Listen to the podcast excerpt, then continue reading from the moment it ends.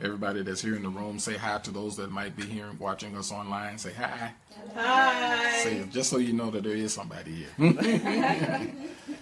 uh, we're um, we have been taking our time going through what we call our ready responder to rescue uh, training uh, because we have an awesome assignment here in this region, and that is to equip and empower leaders for 21st century ministry.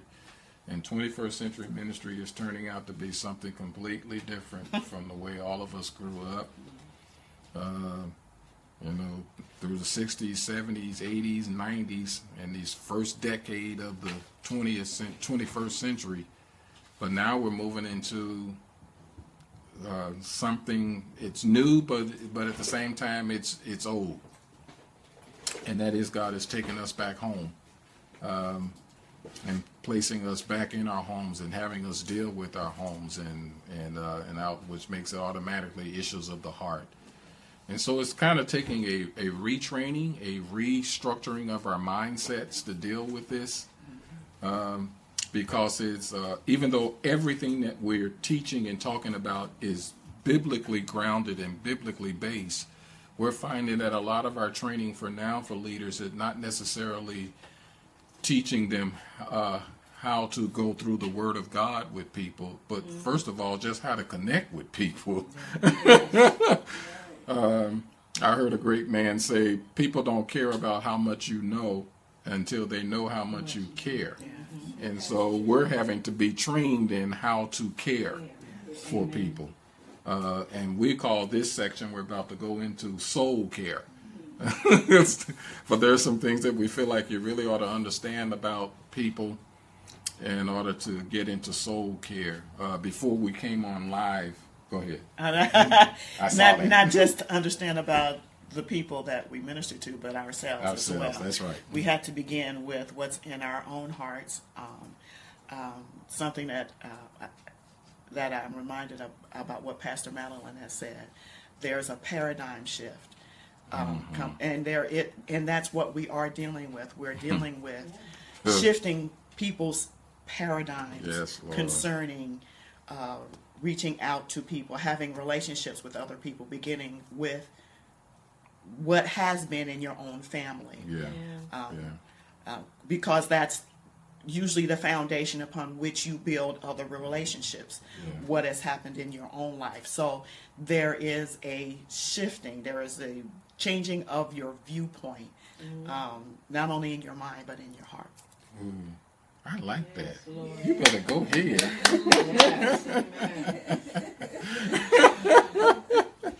oh my goodness, I'm impressed myself. I'm sorry, but excuse me while I while I get impressed with my wife. Wow. man, oh man. Uh, I want to go to something that, uh, for those of you that, uh, uh, if you have this page, I don't did I give you guys page five and six that talks about damaged goods? Yes. Before we do four, look at page four, let's go to five and then we'll come back to four. I want to read this because this kind of establishes the foundation for our discussion tonight. And tonight is really going to be a lot more of a discussion. Mm-hmm. But I like going through it. This is a blog that me and Carol put out um, a year or two ago. Um, that really helps us to understand where people are. Uh, I find that uh, unless you really understand foundationally where people are, it's very easy to be very judgmental, to be impatient, also to be fatalistic. You just kind of think that man, people. Oh, that's just the way they are. Always, and they will always be that way, and don't even waste your time trying to help them because they ain't gonna change. it's easy to write people off when you see how how depraved sometimes mankind is, it can really get de- depressing. You just go, Lord, you know, we go back into Lord Jesus, come and take us out of here, because it's very easy to go there. So I want to read this. This is something that a blog that we wrote called uh, "Damaged Goods." Mm-hmm. Uh, did you ever stop to think that God works with mankind as is? Think about, about that. When someone purchases a house, car, or furniture as is, that always means that they see something of value in spite of the obvious damage. Isn't that something? Yes. When God looks at human beings, he sees the, his greatest creation mm-hmm. that he loves more than we can imagine. He doesn't love us because we're good. He loves us because he sees his image in us. That's right. And his image is good. Amen. Wow. And I, I make that statement on purpose because one of the philosophies that permeates America is the goodness of mankind. You see it in movies, sitcoms, TV shows, talk shows, everything that constantly talks about the goodness of mankind. And when things go wrong, natural disasters and everything, then human beings rally, and in spite of their differences and problems, we rally together out of our goodness. And what I'm saying to you here is no, the good that's there is the image of God. It's not our goodness. wow. That's what I'm talking about. He loves us because he sees his image in us, and Yes. his image is good, although it is marred and distorted because of our fallen nature. Because even when mankind, in his own goodness, does something, there is a twist in there. Yeah, there's there's something in it for me. There's something in it for me. Even if I don't take anything, I still did it for me. Not just necessarily for the other person. And we've done some wonderful things. Philanthropists have done incredible things. Millions of dollars helping poor and disenfranchised people. But with sometimes with ulterior motives like somebody's gonna know that I did it. Or you're going to do business with mine. See, my sales are gonna go mm-hmm. up mm-hmm. on Good- my business creates- side creates goodwill. because right it creates goodwill so that my business is going to prosper because of the good things that i do in the community Mm-hmm. it's, it's not always out of just out of the kindness of my heart Amen.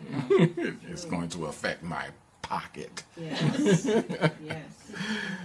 talking about that fallen nature when we brought our life coaching foundational teaching to individuals and groups or when we when we bring our life coaching foundational teaching to individuals and groups we tell them that they were created in the image of God.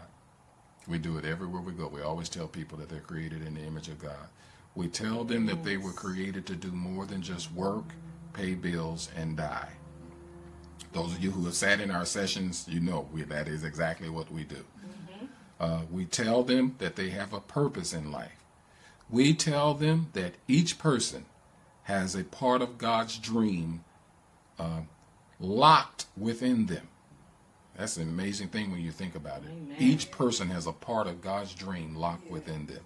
We tell them that each and every life was brought forth to make a contribution to the world. And as you remember from last week, we even said not only to make a contribution, but to actually be a contribution to the world. Now, having said all of that, however, we also let them know that every person needs to be connected with God in order to bring forth all of that potential. This divine connection is necessary because we all have a, pro- a propensity towards selfishness mm-hmm. and self destruction. Mm. We want to discuss that belief that says people are basically good. That's what this article was written to challenge. The philosophy that people are basically good. Uh, in America, that is probably one of the foundational themes under the thrust to unite our nation under a, I'll just say it, under a new government system. That people are basically good, and so we need to set up a government that treats people from that philosophical standpoint that everybody is basically good, everybody's all right with God. That's the reason why we don't need to have different religious beliefs. We're all really just, uh, uh, we all call the one God by different names. and he accepts all of us because we're all good. That's where we're headed. As a nation, that's where we're headed all over the planet. We're headed for a one world system, not just government, one religion, one government, one money system. And so, this underlying thought that everybody's basically good is going to be, you watch it, going to be a driving force to get people to accept this. You're okay. You're already okay. You're good. That's why it doesn't matter what lifestyle you choose because it's all good. It's all good. Yeah. Wow. There I go again, challenging stuff. Maybe that's why I get my Facebook page got wiped out. Okay.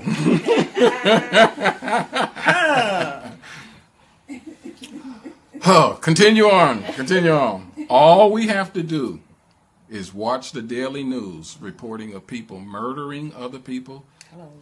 Simply because of their skin, Come on. their skin color, their religion, ethnicity, or nationality. All you gotta do is look at the news.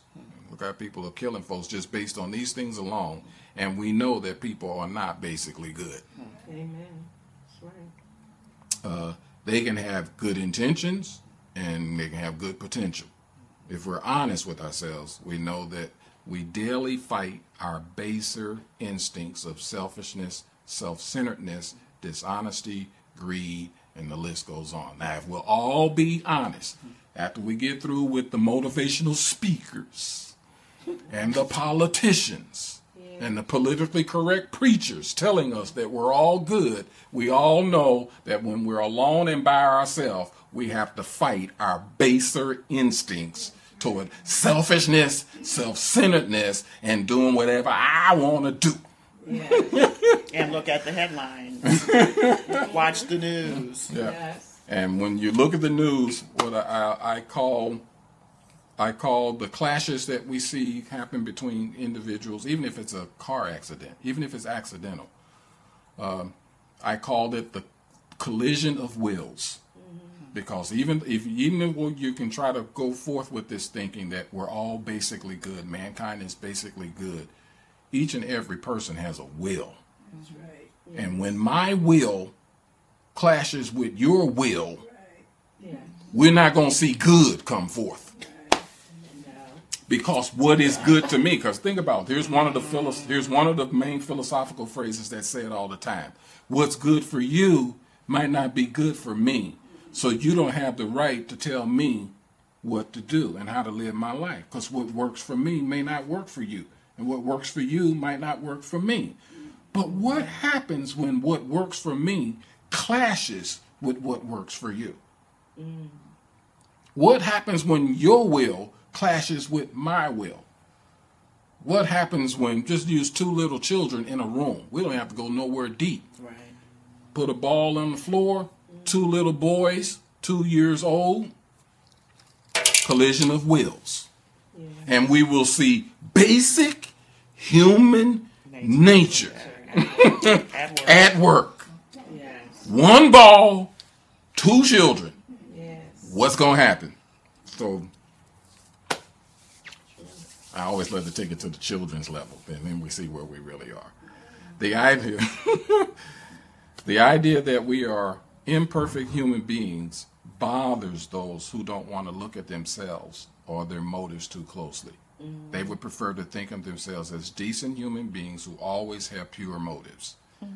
In his book, The Lies We Believe, Dr. Chris Thurman quotes a, a view held by noted humanistic psychologist Abram, Abraham Maslow. And this is what Maslow had to say. Check this statement out, guys. This inner nature, as much as we know of it so far, seems not to be intrinsically or primarily or necessarily evil, but rather neutral or positively good. Since this inner nature is good and neutral rather than bad, it is best to bring it out and encourage it rather than suppress it. If it is permitted to guide our life, we grow healthy, truthful, and happy. Mm-hmm. What? It's not bad. It's either neutral or good. Human nature. It's not bad. And you got to understand, this is a noted humanist, humanistic psycho- psychologist. And this is where people are. This is why people struggle with the preaching of the gospel because it's the gospel starts with There is good and evil. there's good and evil. There is sin. I'm messed up. I need God. But if this philosophy, when this philosophy takes root in somebody's life, now can you see why they feel like I don't need God Yes. because ain't nothing bad. And that's psychotic. There ain't nothing bad. It's just it's all about what's good or bad for me. Mm. And since my basic human nature is not bad or evil, it's either neutral or good, then why do you need God? Because that is not true.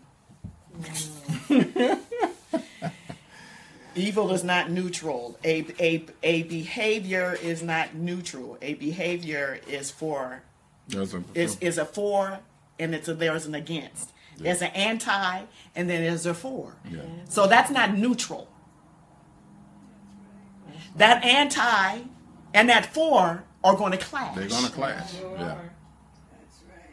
I once saw a statement, uh, and I don't know, I, I saw a statement. Uh, hopefully, this kind of things that will help you as you're even working with family members. Because I can tell you now, with some of the things that you may be uh, struggling with with certain family members, whether it's children, nieces, nephews, sisters, brothers, this is why they're looking at you so strange when you talk about God because they've already these beliefs are already embedded in them.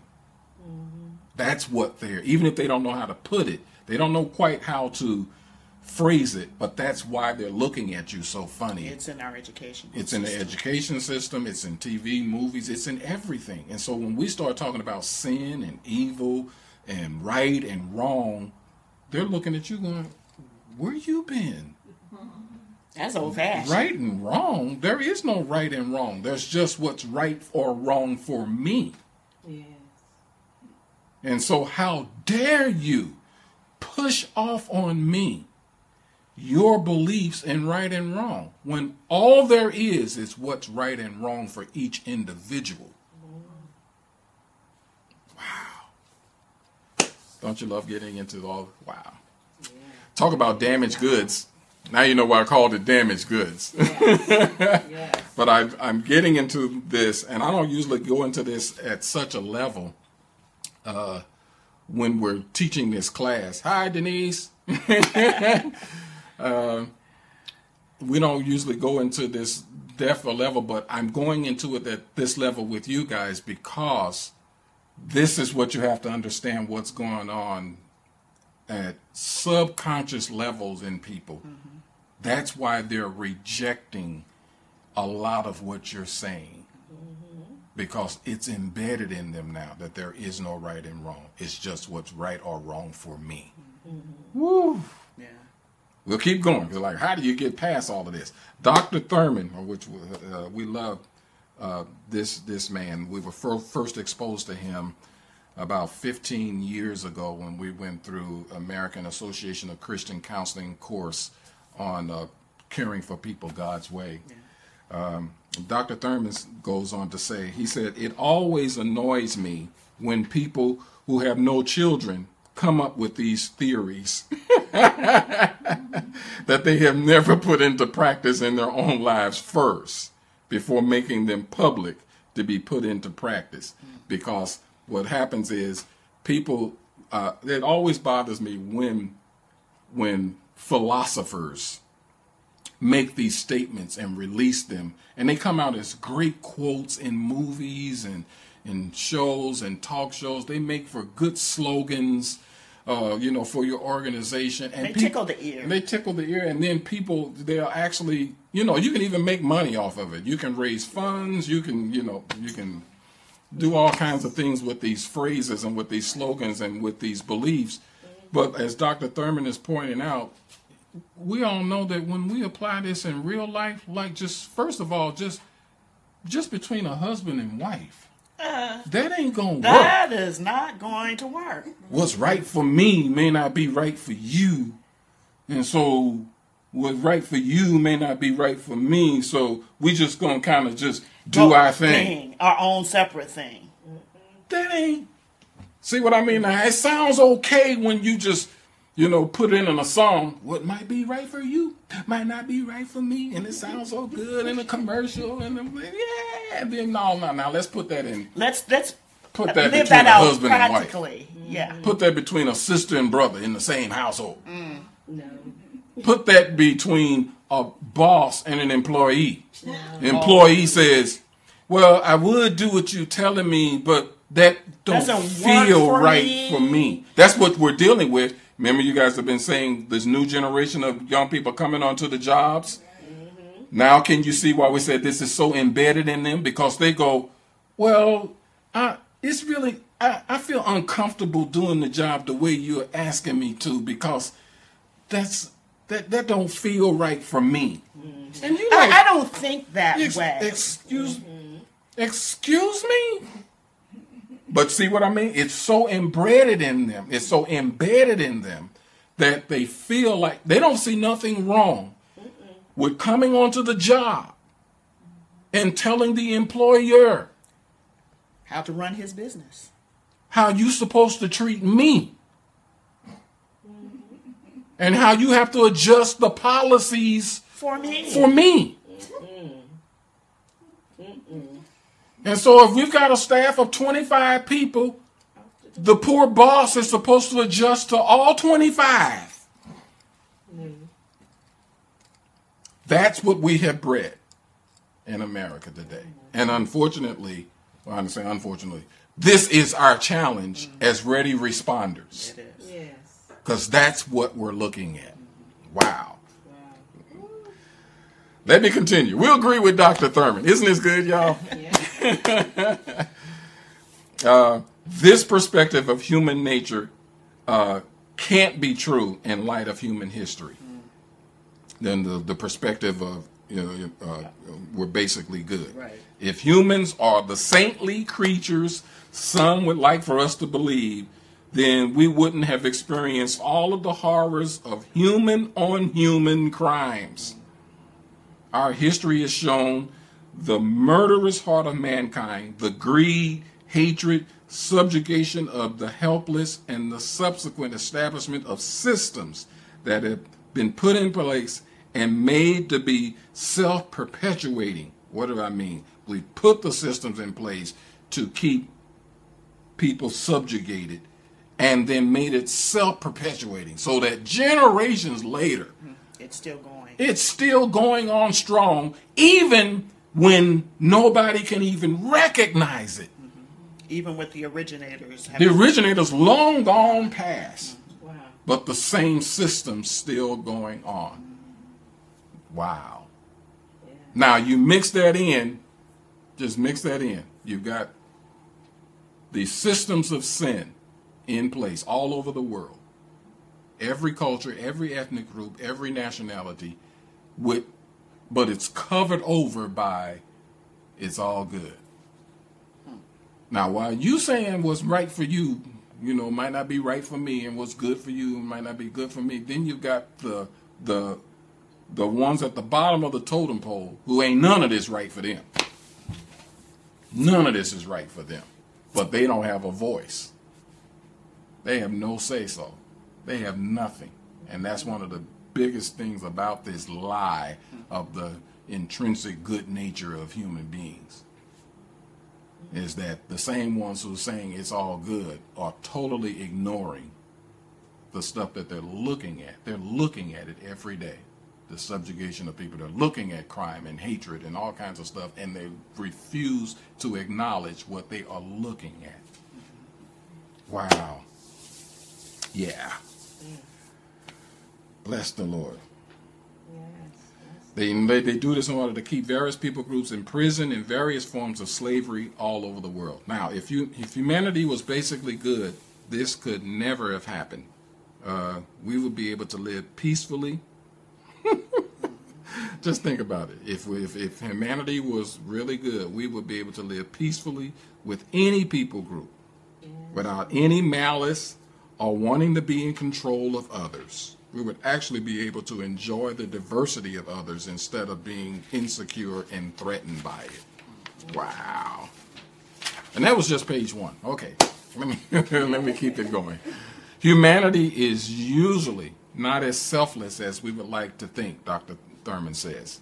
We tend to be more self-destructive than healthy in our lifestyles. Just think about it, just on a basic, Every day. everyday basic. We tend to be more self-destructive than healthy in our lifestyles, and dis- and more, and more discontented than happy with what we have. Mm-hmm. We're not we're not only out of shape physically, but emotionally and spiritually as well. If we were basically good people, we would be physically fit, emotionally whole, and spiritually strong. Boy, he just got me on all those, didn't he? Yes, Dr. Thurman. Yes, Doctor. From this self centered perspective, mankind wants to decide what is good and what is bad. And that is what the original sin was about in the first place. Yes. That's what all of that was about between between the woman and the serpent, and then when the man came on the scene and he disobeyed too. It all comes down to this self-centered perspective. Mankind wants to decide what is good and what is bad. Mm-hmm. It hasn't changed. It hasn't changed. The serpent asked the woman, Did God say that if you eat of this tree that you're going to die? She said, Yes, that's what God says. Serpent says, No, you ain't going to die. In fact, what's really going on here is there's some stuff that you don't know. And God is trying to hide it from you, keep it from you. God didn't tell you how all of this works. Notice that it was the tree of the knowledge of good and evil. So, what was on the line was this same thing that's on the line today. You and I decide what is good and evil to me. Same philosophy. It's still the same. It's just packaged differently here in the 21st century. It looks great in a movie. In other words, it's still the serpent doing the same thing. He's saying, Look at this tree. Don't it look good? So we got the same thing. So we put it in nice movies and in slamming music. We put it in ballets and it's in plays. It's in commercials. It's and it looks good. And he says, take, eat. What? Take and partake of of what's good and evil, and you decide what's going to work best for you. You don't need God setting the parameters, God deciding what's good and evil, and you never get a chance to test it out for yourself. Isn't that some of the things that we sometimes you may have even said it in your own life, or you have siblings that said it, or you got children that have said it. Like, all right, all right, that's all good and fine for you to tell me about all the warnings about how life gonna be and all that, but I got to find out for myself. Mm-hmm. Do How you many times do you remember the do you remember having How many times? do you remember sometimes having this thought? How do I know if really God is real? How do we know which God is real? How do we know that Jesus really is God? Or, you know, what gives us the right to say that our God is the true, True God. God. when there's hundreds of religions and all kinds of beliefs? So the only way I could really know is if I explore all of them. And then if I explore all of them, then I could decide Which one? which one is really real. Now, the problem is you only got one lifetime.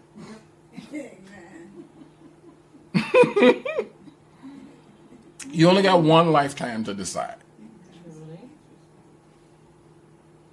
But what am I getting at? It's the same way that the enemy approached mankind from the very beginning. You don't have to just go from what God said. You can find out for yourself. Wow.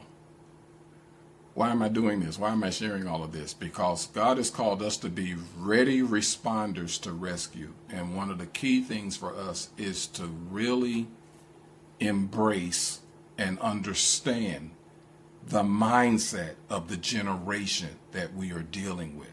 Because if we don't, we'll stand there and try to have a philosophical argument with them that we're not going to win because they're stuck on the only way I can know is if I experience it. I must experience good and evil for myself to determine what is good and bad for me. I don't need an external force, being, whatever y'all call it, him, her, she, whatever. I don't need nothing outside of me making that determination. I must find out for myself. Wow. Now you can see why the Lord is one of the things that He is helping us to really uh, come to understand is that it takes the Spirit of God to convince a person, That is what the Holy Spirit does. not our words, Yes. not our trying to convince them, certainly not arguing with them. We're not getting anywhere trying to argue with them because they are locked into and stuck in the same argument that took mankind down from the beginning. Yes. And they thinking they're getting something new. This is new. This is new age. This is the new thing. I'm like, no, this is the same. nothing This is the same old argument, the same old lie, Repackaged. just repackaged for thousands of years. And so our understanding of this will place us in a much better position to be wise in our winning souls. The Bible says, He that winneth souls is wise. Amen. And this is part of the wisdom that we need as ready responders in winning people. That way we don't get into an argument or a fight Right. over something that is thousands of years old. Right. Come on, thank you, Lord. Yes. Thank you, Lord. Wow, Lord, that's why you said start here with damaged goods. Um, let me go on to the next paragraph. Where am I at? Now, Now that is not. now Yeah, that's not to the say that humanity has no value. I had to get get it back on track. That's not to say that humanity has no value and, and, and is without any redeeming qualities. In fact, we know that mankind was created in the very image of God, according to the teachings of the way, which was, we, you know, we always use that phrase because it was called the way before it was known as Christianity. Mankind was so important to God that he sacrificed his best to reconcile mankind back to himself. Isn't that amazing? That God's response to man going his own way was to come and reconcile man back to himself. He didn't argue with them. One thing that uh, uh, I'm learning this about the Holy Spirit a lot more. Uh, he is so calm. Yeah. He is so settled. He's not rattled or frustrated or flustered with me or people. He's just so, I don't know a better word, he's just so settled. It's like the person who already knows uh, that no matter how much you argue with me, I'm right. And I'm going to be right. And I don't have to fight you. Because I'm right.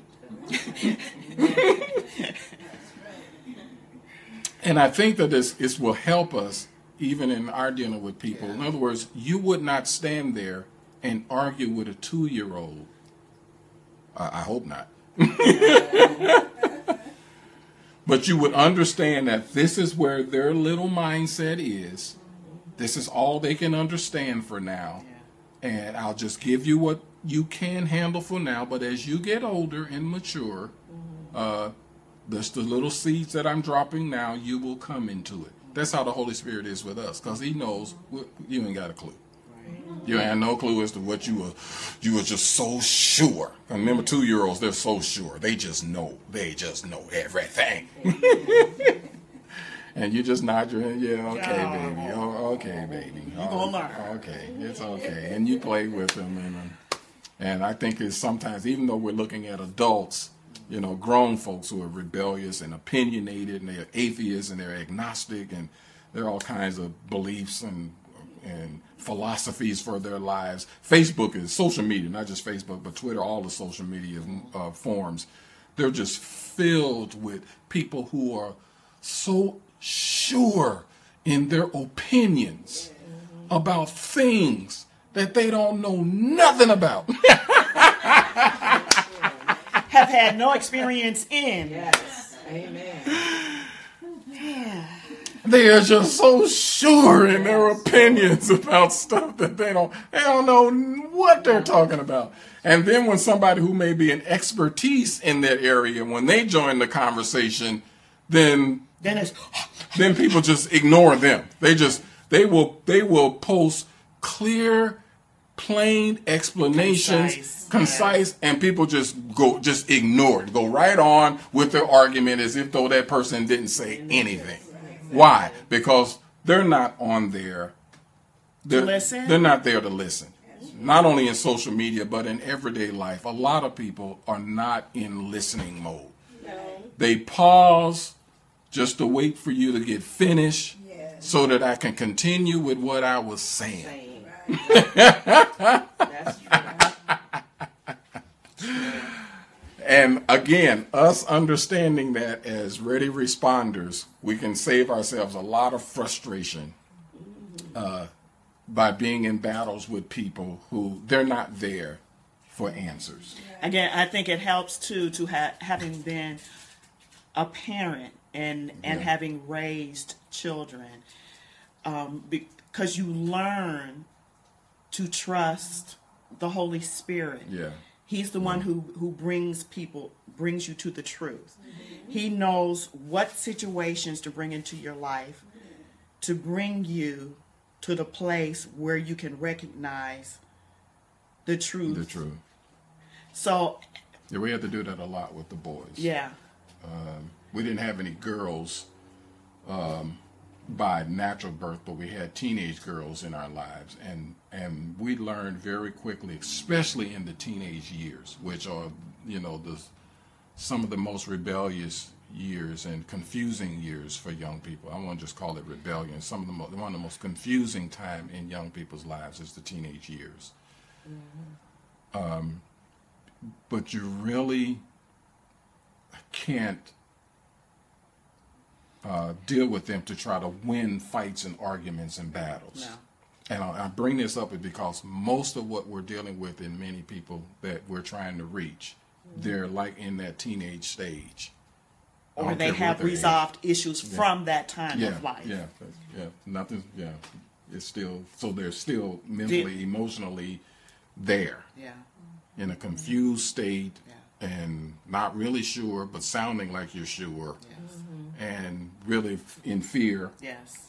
Most trying to hold a position, trying to figure things out, and at the same time, don't want nobody telling me what to do. what to do. Mm-hmm. That's all. That's a bad combination, Oh, especially when you say that last phrase.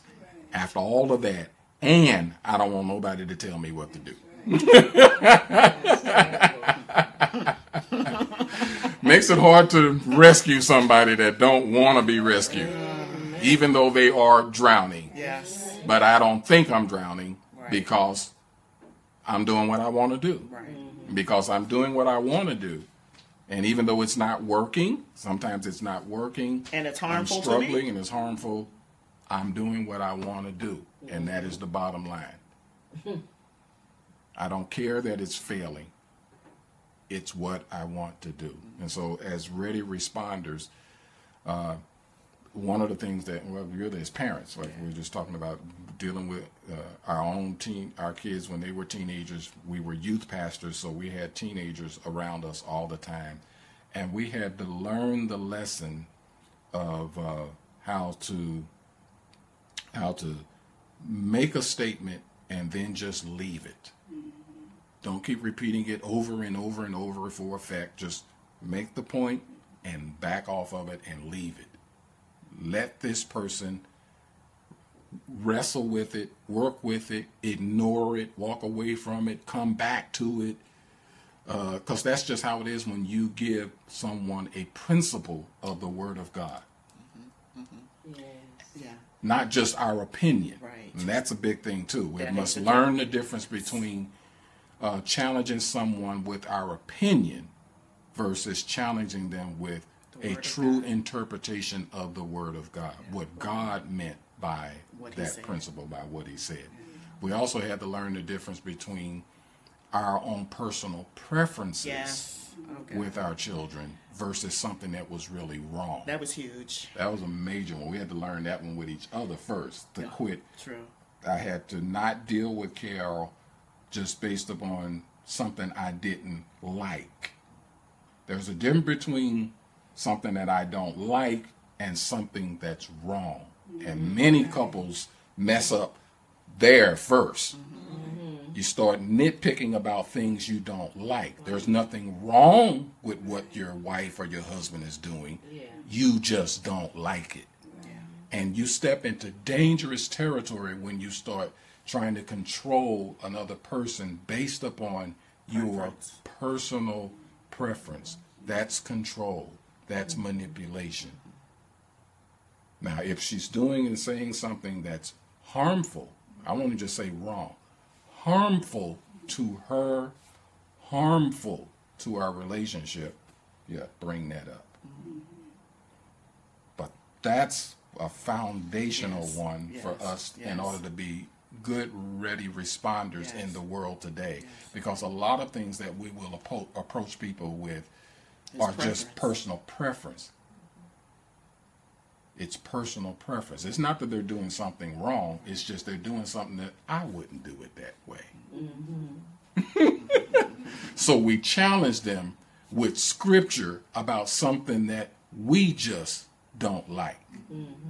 And that's why people feel uh, so angry with the church and with God because we've attached scripture to our personal preferences and taught it as truth rather than just admitting, well, no, It's not I just personal didn't like that. preference, and I don't like mm-hmm. that. Why are you chewing with your mouth all open, making all kind of noise when you chew? That's irritating to me But God, the Bible said do things decently and in order. See, don't attach no scripture to that. Just, just say, I don't like you Could you, smacking. could you close your mouth when you chew? But when you push off personal preference as a spiritual truth, now you see why people are so upset. Yes. And we do it with our children, we do it with our spouses, we do it with our siblings, Family, other family. uh, we do it yeah. with other family members, aunts, uncles, cousins, Those we work with. uh, and you do it with coworkers, And and that's why you end up with uh, with the things of God literally becoming a joke, because we don't discern the difference between personal preference and something that's actually harmful yeah. something that's actually wrong, and I and I and I I, I, I intentionally said harmful. Yeah. Um, I bring up uh, Carol used to be quite a procrastinator, Big, huge so bringing that up, fear based on fear. you know, you need to go ahead and make the phone call. You you keep doing this. That's not just personal preference. That's mm-hmm. something that's going to be harmful to her to be a procrastinator. Mm-hmm. And many husbands not understanding that nitpick their wives over all the stuff that she does that he just don't like. Yeah. So when you actually get to something that's harmful, Right. she can't hear it. Right. All offended. I can't hear the harmful because you done Right. nitpick me because you don't like it when I wear this. You don't like it when I dress this. I You don't like when I say this. You don't like Nothing I And do. so then when he actually brings up something that's really harmful, she can't hear that. Right. And it's the same thing with our children, same thing with our co-workers.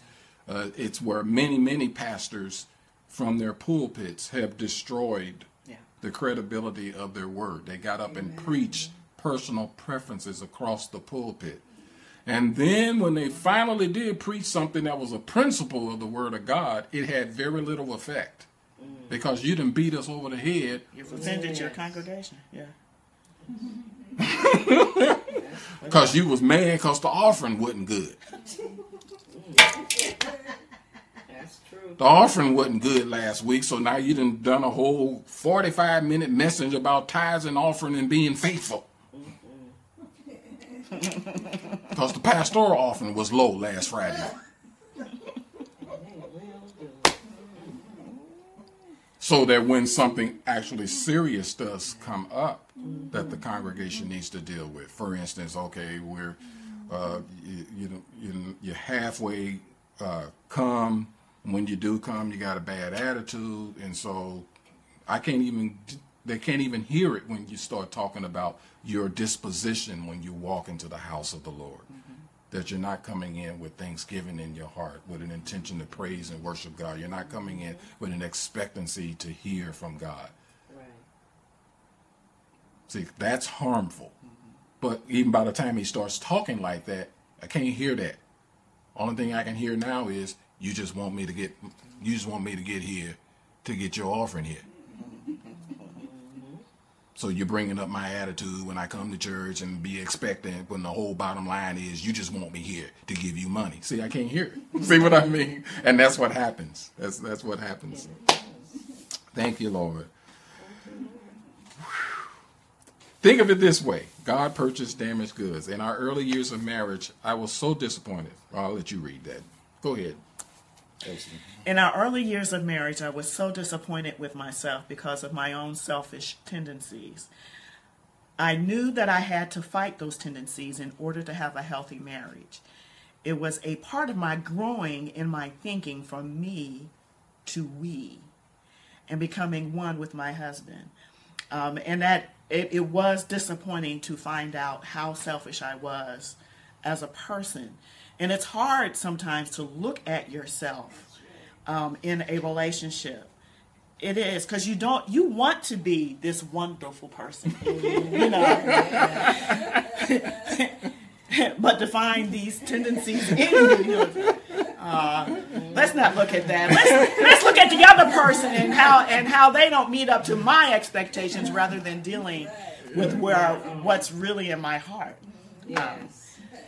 Yeah, that that those things are dangerous, and we need to deal with. We do. We have to. Amen. Most of us have a desire to be better than we are, and we strive to be so.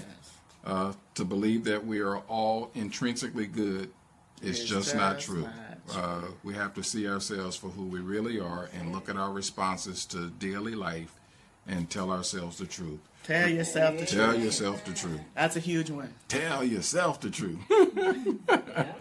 Uh, Wow. Uh, refusing to recognize our own shortcomings and horrible potential for adultery, uncleanliness, lewdness, hatred, contentions, jealous, jealousies, outbursts of wrath, selfish ambitions, dissensions, envy, murders, out of control drunkenness, revelries, and the like is a sign of pride. And of course, that list comes straight out of the Word of God. I didn't just randomly pick that list, but to refuse to recognize that that's in us. It's in us. Uh, if people were basically God good, uh, God wouldn't have needed to send His best to heal us. Now think about that. If people were basically good, God wouldn't have needed to send His best to heal us from within. In Isaiah 53 6, it says, All we like sheep have gone astray. We have turned everyone to his own way, and the Lord has laid in on him the iniquity, the iniquity of us all. Uh, iniquity is a weakness toward a particular sin or a harmful habit. I always like to take the time to Explain. explain that word iniquity. Iniquity is a weakness toward a particular sin, a weakness toward a harmful habit. Mm-hmm. For example, any kind of addiction is an iniquity.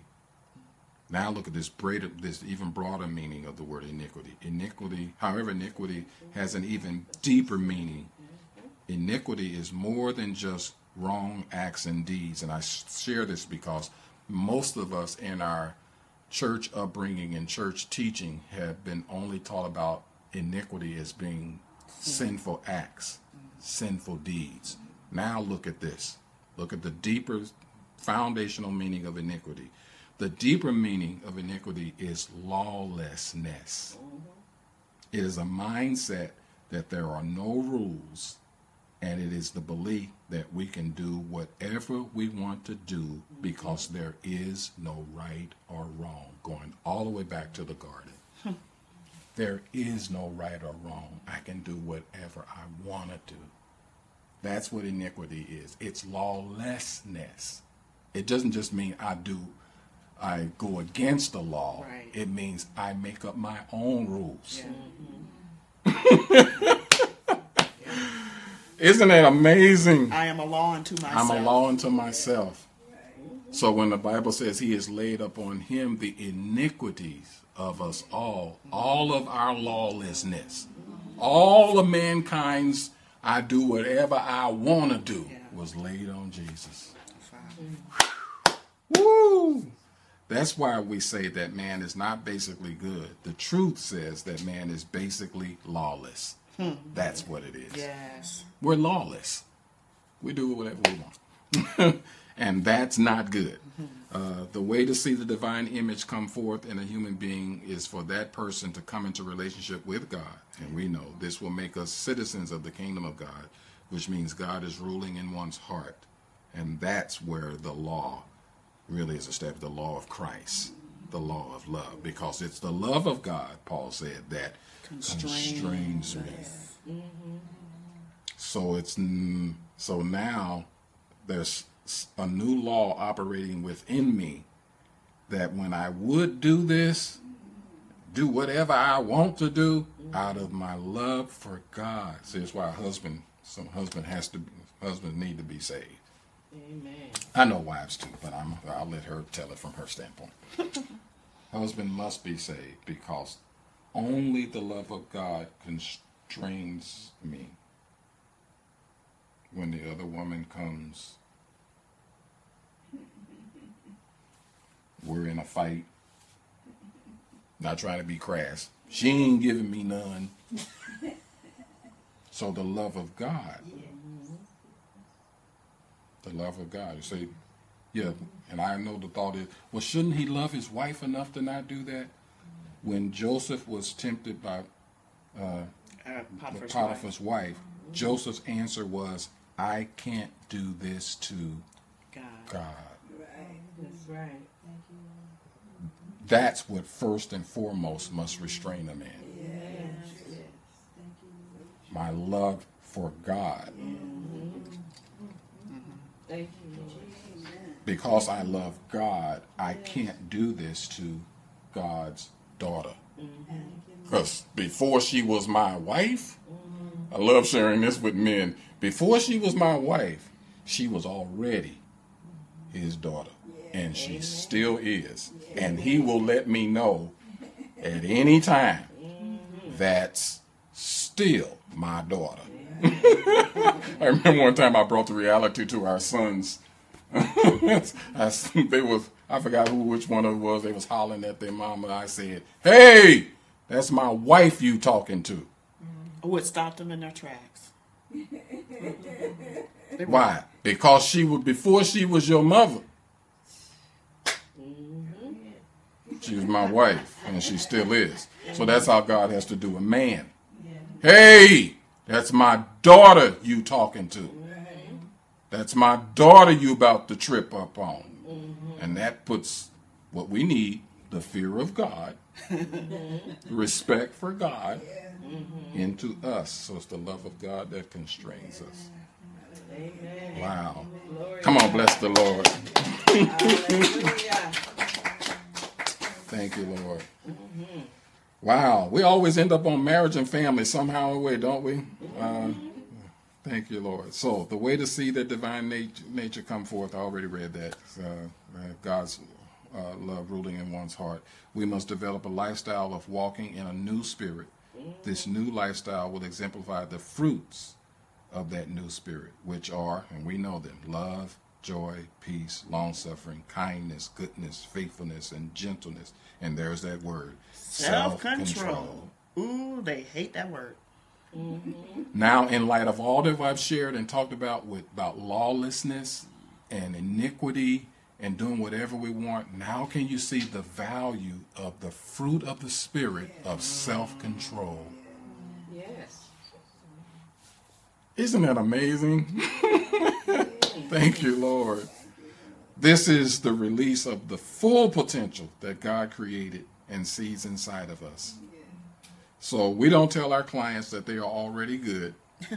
we tell them that they're already loved Yes. Mm-hmm. and valued and extremely important to God. And I share this with you because we believe this will be the type of language you'll need to use in this world today Yes. when dealing with people because we can't argue with them on this philosophical and plus they're already lawless Yes. so they can't hear it But these are basic necessities for people. The, uh, the reason why they are lawless is because they're trying to fill a hole. They're trying to fill a vacuum that's Yeah. in them. They're looking for love. They're looking to be valued. valued. They're looking to feel important.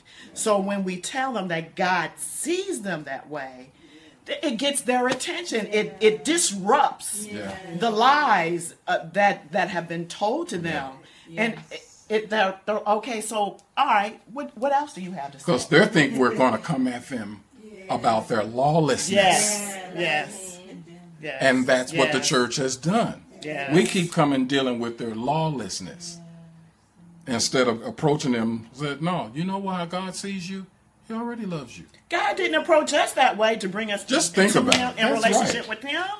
He didn't tell us how dirty we were. because we already knew that I already know that but this is the type of language and we watched it when we were uh, when we first started out at career link mm-hmm. Mm-hmm. Mm-hmm.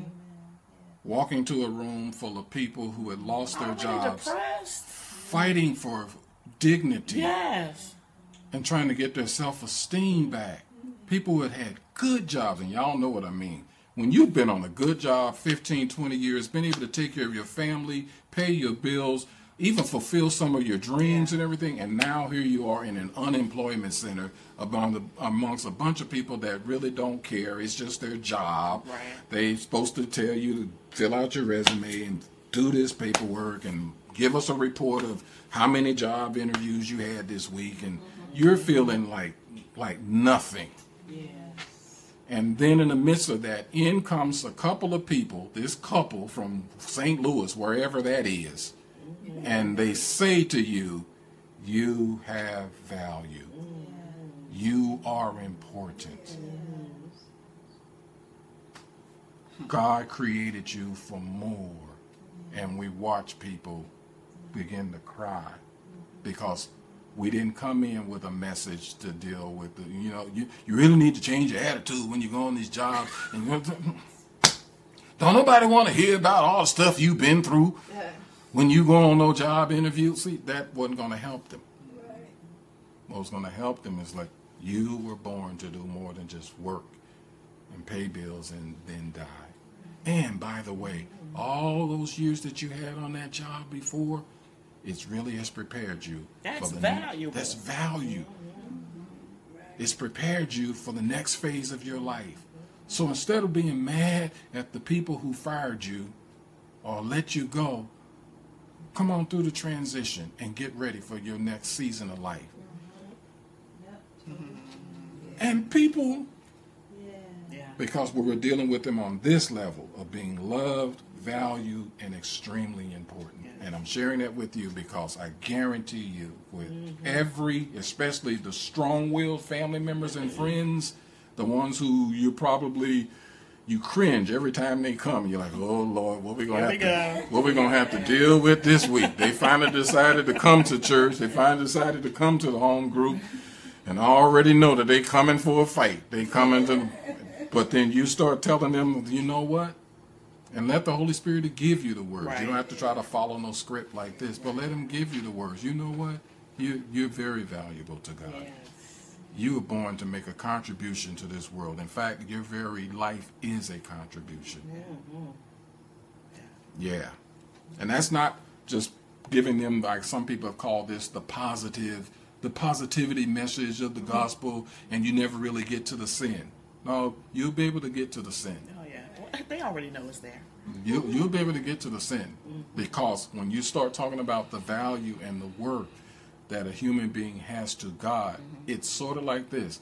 Isaiah said, In the year that King Uzziah died, I, he was in the temple, just in the presence Yes, of God. yes, yes, yes.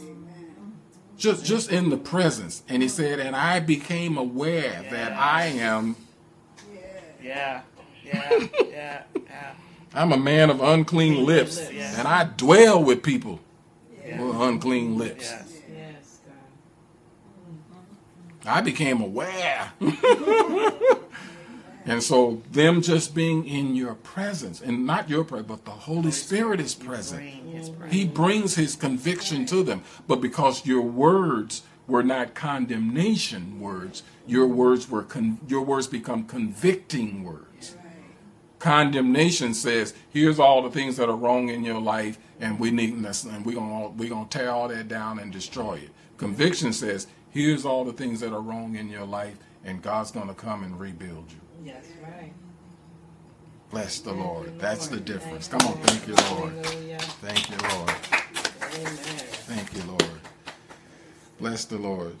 So, Lord, we just thank you. I'll just stop there tonight. And I want to get your comments and we have some conversation uh, uh, off of this. Lord, we just thank you for this word. You just talked about damaged goods and giving us a, a much better perspective of how to see people and how to begin to minister your love. God, it is a it's a tough job to try to communicate with people today.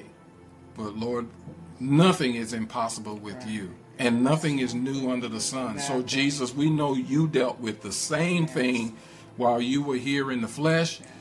Holy Spirit, you have been dealing with the same things for all of the, for the 2,000 years that have gone by uh, since you came on the day of Pentecost. So, Lord, now here in our time and in our season, we say, Holy Spirit, break forth in us. Yes, Thank you, Lord. Thank you. We're here. We're open to receive your word spoken through us, your strategy. And even greater, we want your presence. We want your presence to be so strong Yes, yes.